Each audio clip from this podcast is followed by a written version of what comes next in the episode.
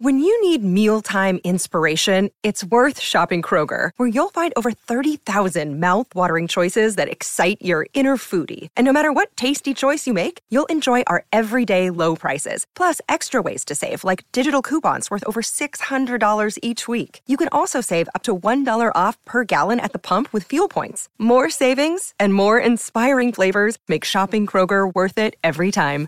Kroger, fresh for everyone. Fuel restrictions apply. Welcome to On Texas Football. I'm Bobby Burton, your host. Special Saturday edition here, uh, speaking with Eric Nahlin, publisher of InsideTexas.com, uh, your source for Texas sports and, and recruiting news. Uh, Ochaun Mathis, talented transfer defensive end from TCU, uh, decides today or announces today he's going to Nebraska. What what do you make of it, Eric? I mean, it's a it's a bummer for the staff. Of course, they're gonna have to kind of uh, regroup and, and reassess what they want to do. Uh, but I think they, uh, you know, they're gonna have to they're gonna have to decide that they're going in or go with the in the, the season with the plan that that they've got all their pieces on the line, uh, and they're probably not going to add any more. You know, we got the May first deadline looming. Um, maybe they can comb the the dregs of JUCO. Uh, who knows? But I I don't think it's likely that they'll add somebody. They had a couple losses via the portal. Uh, that was more to make room for it, you know the future class and and Ochaun Mathis if they got him. But um, you know I think it's going to be interesting to, to see what they do schematically to make up for it. And we've got some ideas which direction they're going. They probably told us a little bit uh, throughout spring ball. I think they did practice uh, for weeks on end as if Mathis wouldn't be there, even though they I think they expected him for most of it. I think you know. Bobby, based on our information, it seemed like things kind of started to shift a week or two ago, and and uh, you know, our, our, best sources on it still thought they were in it late, but you just never know with these these uh, portal recruitments. They can go they can go either way pretty quick. Yeah, you and I had we're, we're going at this from different directions. Jerry Hamilton, uh, Justin, we, we all worked it from from different angles. Uh, we were told uh, by sources at at TCU, uh, uh, this you know point blank that he was wanting to pin his ears back and get after the quarterback. Texas asked him to stand up a little bit sometimes in that in that defense and uh, try to play a little bit in space. And I, I think ultimately that was a, a decision point. Um, the the idea that NIL uh, that Nebraska's NIL power or uh, what have you was insurmountable or something that Texas couldn't match. I, I know firsthand is uh, is not true. Um, the the reality of it is that uh, the reality of it is, is that I think he just got out recruited by Nebraska. Uh, Texas got out recruited here by Nebraska. Nebraska convinced uh, Mathis that he should just continue to be a right. hand in the dirt kind of guy and, and get after the quarterback, whereas uh, Texas was asking him for a slightly different uh, position. It's uh, it's your understanding, and you and I, I've, I've you know thought about this. It's your understanding Texas slightly altered its approach in recruiting late, kind of somewhat late in the game as a reaction to that. Is that correct?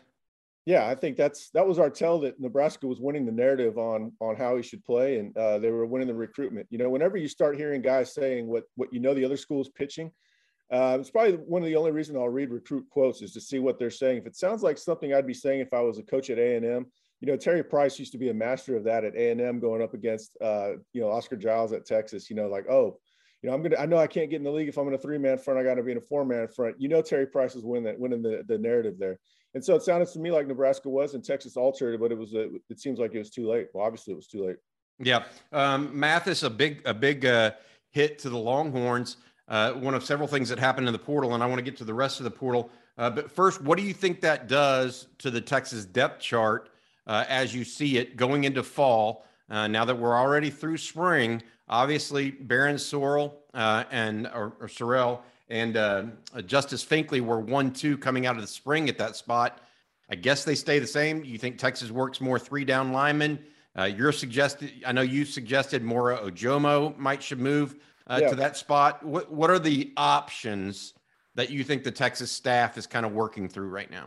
Well, you have an abundance of interior players and and and you know a dearth of, of exterior players on the edge. So uh, you've got to move Ojomo. Um, and I, you know, I thought that Ian Boyd and I, and I were talking uh, past each other, and that's exactly the case. So he, he's kind of in agreement with me that that Ojomo should um, should should play that role that Alfred Collins played last year uh, when Jacoby Jones went down, uh, and that'll put Collins in, with the first team, and then you still got Coburn, Byron Murphy, T'Vondre Sweat.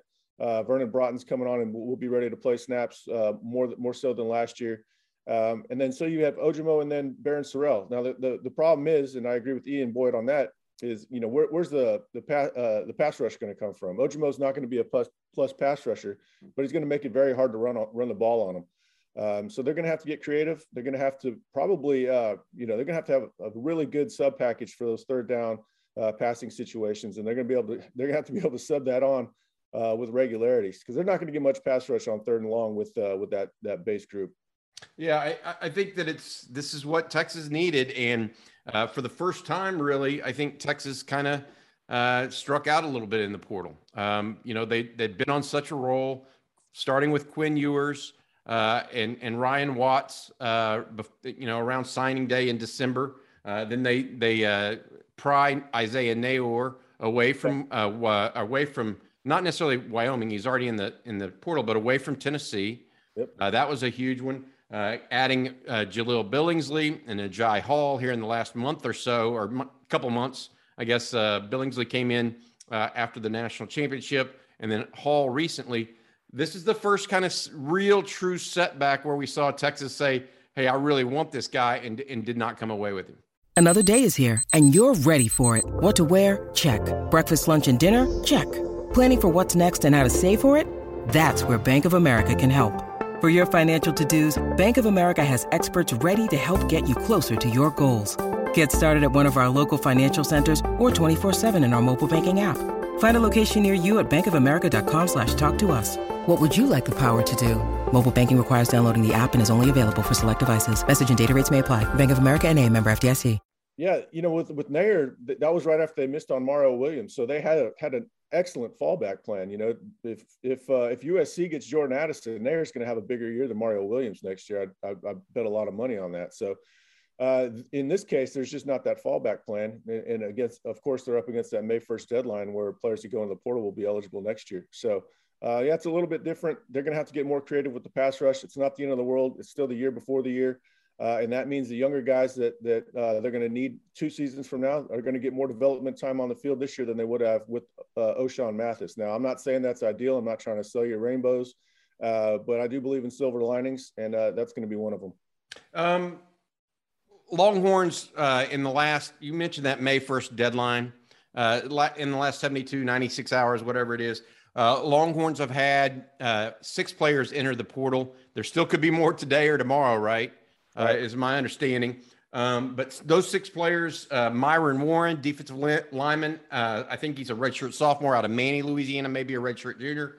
Uh, J- Jaden Hullaby, uh, a linebacker slash running back. They moved him to running back as uh, this spring. He entered the portal. Uh, Dajon Harrison and Kelvontay Dixon, the two receivers, moved to the portal. David Abiara, who is another edge guy potentially that that that yep thins that room out a little bit, although it was clear watching him in spring, he wasn't ready for prime time uh, this year for sure. And then uh, Jordan Thomas, a guy that uh, had been uh, already, had only been in school, I think, one semester uh, right. after, uh, after signing with the previous year's class.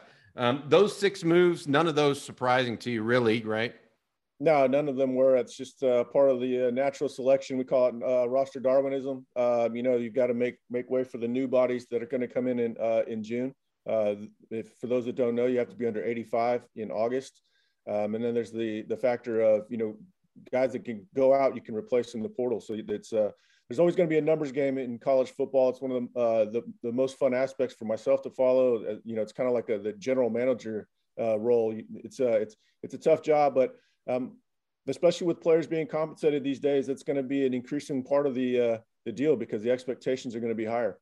You mentioned Jordan Addison going into the portal. Um, it appears that the Biletnikoff winner from Pitt um, was almost lured into the portal. Yeah. Uh, I mean, the reporting on that is wild. Is he? Did he? Was he even in the portal before everybody was speculating USC? And then, and then it sounds like, oh crap, people should know it's USC. And then other names were being floated around very bizarre. Normally, yeah, the, the yeah. in the portal first. Uh, so, according to um, some, uh, Pat Narduzzi, the the uh, uh the coach uh, for uh, Pitt, where Jordan Addison currently attends school, called Lincoln Riley, the new head coach, previous head coach at OU, now at USC, uh, and uh, essentially, you know, wanted to know if he his he or someone near him was tampering with a, a player on his roster. Addison, of course, was coached by Brennan Mary, Marion, the current yep. wide receivers coach for the Longhorns last year. Uh, won the Butka, or won the Biletnikoff, excuse me, at uh, at Pitt, and now all signs point to Addison most likely ending up at uh, at USC.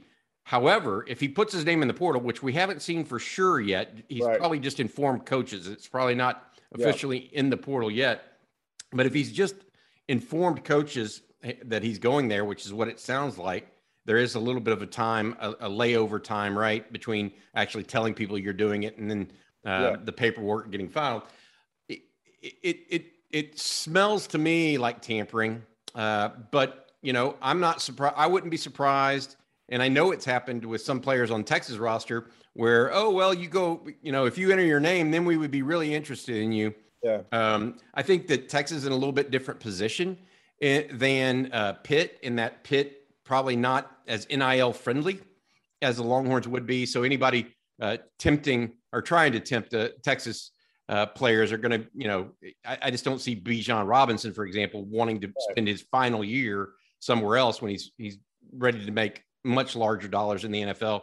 Xavier Worthy comes to mind uh, as a guy that could be uh, that, that, that, someone could try to uh, lure. But uh, long story short, it's a new day or a new dawn in college football, and uh, I don't like if if in fact uh, a team was tampering with another guy while on campus.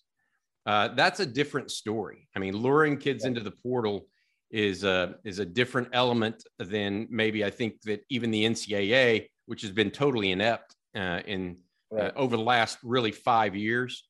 Uh, it, it's just a new dawn in college football that's that's got to be fixed at some level. I still want the kids to be paid what they're what they want to be paid, if, uh, right. Uh, but the rules have to be altered somehow to make that a possibility.